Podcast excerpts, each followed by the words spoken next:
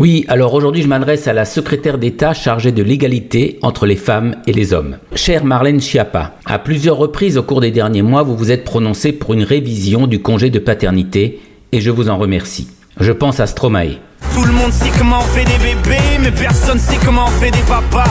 Dans cet esprit, l'inspection générale des affaires sociales vient de proposer de rallonger le congé de paternité. Il est de 11 jours aujourd'hui, il pourrait passer à 3 ou 4 semaines. Chère Marlène Schiappa, s'il vous plaît, prenez ce sujet à bras le corps et faites en sorte que les belles intentions de ce rapport deviennent vite une réalité. Permettez aussi que je vous encourage à aller plus loin. Rallonger le congé de paternité ne suffit pas. À quoi sert de donner du temps au nouveau père si ce temps n'est pas incarné, investi, porteur de sens? Les pères entrent aujourd'hui dans les salles d'accouchement.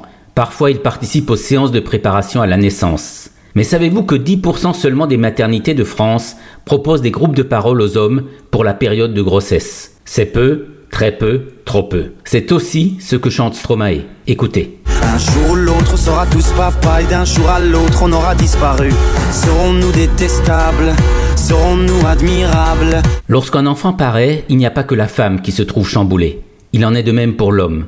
Sa place, ses repères sont bouleversés. Son histoire familiale, ses blessures d'enfance, ses relations avec ses parents et sa fratrie remontent à la surface. On sait aussi qu'une grossesse qui n'est pas partagée sincèrement, profondément, par l'écoute et l'attention mutuelle de l'homme et de la femme, porte en elle les germes de futures dissensions et de divorces dont les enfants feront les frais. Alors, chère Marlène Schiappa, je vous fais une proposition. En prime de la révision du congé de paternité, offrez aux futurs pères un lot d'une demi-douzaine de rendez-vous avec un psychologue. Cela les aidera à endosser leur nouveau rôle et leur nouveau statut. En prime, vous ferez un investissement sur l'avenir, pour le bien-être des couples, des enfants et des adultes de demain.